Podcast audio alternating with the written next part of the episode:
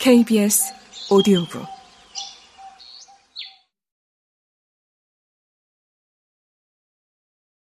어느 날 갑자기 아내가 사라졌다. 밤 11시가 지나도 아내가 오지 않아 나는 그녀의 휴대폰으로 전화를 걸었다. 지금 가신 번호는 없는 번호입니다. 없는 번호라는 안내 멘트가 나왔다. 잘못 눌렸는지 몰라 다시 그녀의 번호를 확인했지만 똑같은 멘트가 반복됐다. 휴대폰을 바꾼 모양이라 생각하고 나는 전에 쓰던 CD 플레이어의 커버를 뜯어냈다. 오래된 CD 플레이어는 트레이가 가끔 말썽을 부렸다. 고무벨트가 늘어날 때 생기는 흔한 증상이었기에 며칠 전 주문한 고무벨트와 픽업을 새로 교체했다. 오디오 통호회에서 배운 대로 하나하나 순서대로 해보니 다행히 CD 플레이어가 작동했다. 전원을 놓고 새로 놓은 CD의 플레이 버튼을 누르자 묵직히 내뱉는 바흐의 무반주 첼로 모음곡이 갈비뼈 사이를 바로 비집고 들어오는 것 같았다. 몇 년 전 직접 공연에 가서 들은 로스트로포비치의 연주였다. 예술의 전당 무대 뒤쪽 좌석을 겨우 구해 공연 내내 뒷모습을 보며 연주를 들었다. 그의 몸의 움직임을 따라 흔들리는 자켓 뒷면의 주름과 언뜻 언뜻 비치는 근육의 움직임이 앞모습보다 더 역동적으로 음을 전달했다. 아니, 인간의 진실은 뒷모습에 있는 게 아닐까 하는 생각까지 들었다.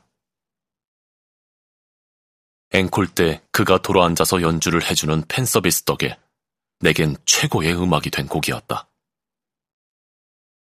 무반주 첼로 모음곡 3번이 사라방드로 넘어간 직후였다.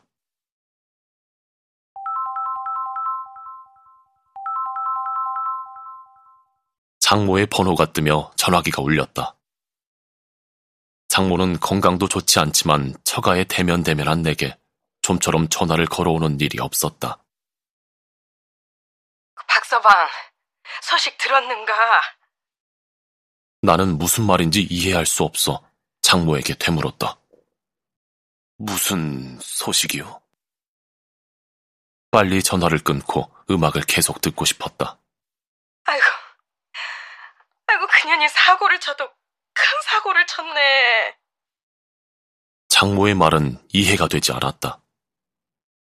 선물 옵션이라고 했다. 같은 금융권이어도 은행에서 오랫동안 총무부 일만 한 나는 주식에 대해 전혀 알지 못했다. 아내가 주로 한 주식이 리스크가 큰 선물 옵션이라 했는데 나는 이름만 들어봤을 뿐 아는 것이 없었다. 주식이 하락하는 바람에 선물은 물론 주식을 담보로 샀던 깡통 계좌까지 모두 그야말로 깡통이 되었다고 했다. 아니, 집을 담보로 빌린 돈은 물론 처남과 처제가 맡긴 돈까지 모조리 선물에 투자해 도저히 감당할 수 없는 지경에 이르렀다고 했다. 글쎄, 그년이 오늘 아침 비행기로 외국으로 도망갔다네.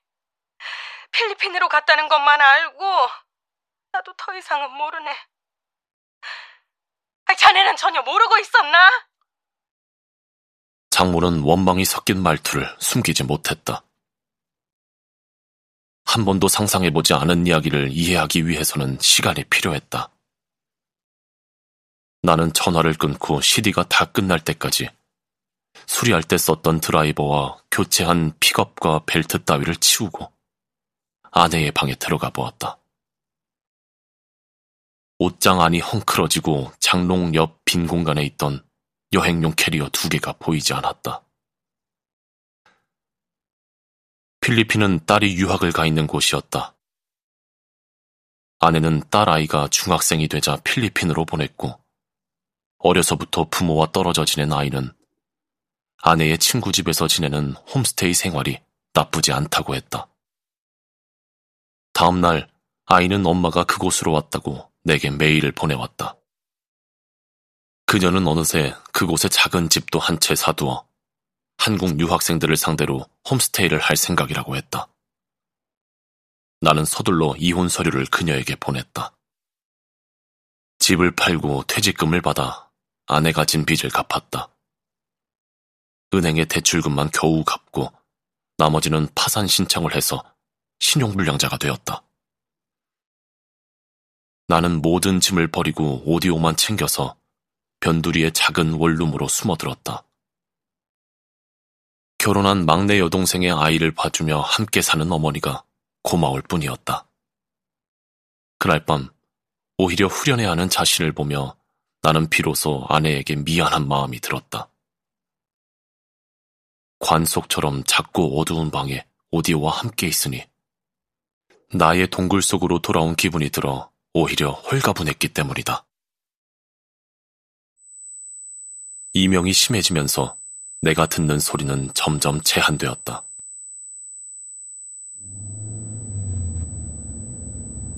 늦은 밤, 술 취한 손님의 대리운전을 할 때마다 낮은 소리로 중얼거리는 소리를 듣지 못해 나는 몇 번이나 되묻고서야 목적지로 갈 수가 있었다.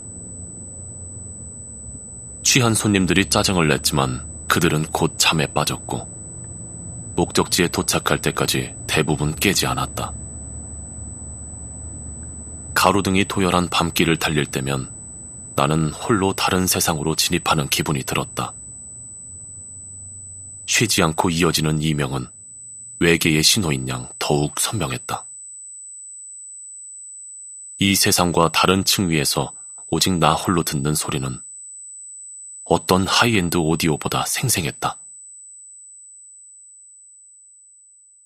나는 3단장 서랍을 열어 오디오 케이블과 스피커 선들을 모두 꺼냈다. 케이블 단자들은 윤기를 잃었지만 성능이 달라질 건 없었다. 케이블을 하나씩 닦아 연결하고 전원을 콘센트에 꽂고 앰프의 볼륨을 줄였다. 꼭 10년 만이었다. 숨을 깊이 내쉰 후 가만히 파워를 눌렀다. 프리앰프에 파란 불이 들어오면서 바늘이 흔들렸다. 바늘의 움직임을 따라 온몸의 솜털이 육모처럼 일어났다. CD를 놓고 앰프의 볼륨을 서서히 올렸다. 첼로 소리가 방 안으로 번지기 시작했다. 온몸을 감싸는 부드러운 담요라도 두른 듯 노곤해졌다. 나는 당근마켓의 어플을 켰다. 며칠 전에 채팅창이 남아 있었다. 혹시 아직 괜찮으면 청음하러 오시겠습니까? 기기를 아껴줄 분께 보내고 싶습니다. 나는 한자 한자 정성껏 문자를 보냈다. 1분도 채 지나지 않아 답이 왔다. 네, 고맙습니다. 당장 가겠습니다. 나는 그에게 내 방의 주소를 찍어 보냈다. 나는 차마 없애지 못하고 있던 최초로 산 비틀즈 LP와 가장 아꼈던 바흐의 CD를 꺼내 차례대로 음악을 듣기 시작했다. 온몸을 활짝 열어 음악을 깊숙이 빨아들였다. 첼로음이 몸속 실핏줄 사이사이까지 안개처럼 스며드는 기분이었다. 소리가 유영하듯 몸 안을 훑고 다녔다. 얼마나 지났는지 문득 소리가 그쳤다. 나는 그제야 꿈에서 깬 듯 숨을 크게 내쉬었다. 몸 안을 채우고 있던 음악이 한꺼번에 정수리를 통해 빠져나갔다. 기다렸다는 듯이 외계의 신호 같은 이명이 숨어있던 용병들처럼 때로 몰려왔다. 세상의 어떤 음악도 침범할 수 없는 소리의 소용돌이었다. 나는 비로소 알몸으로 세상 앞에 서 있는 기분이 들었다.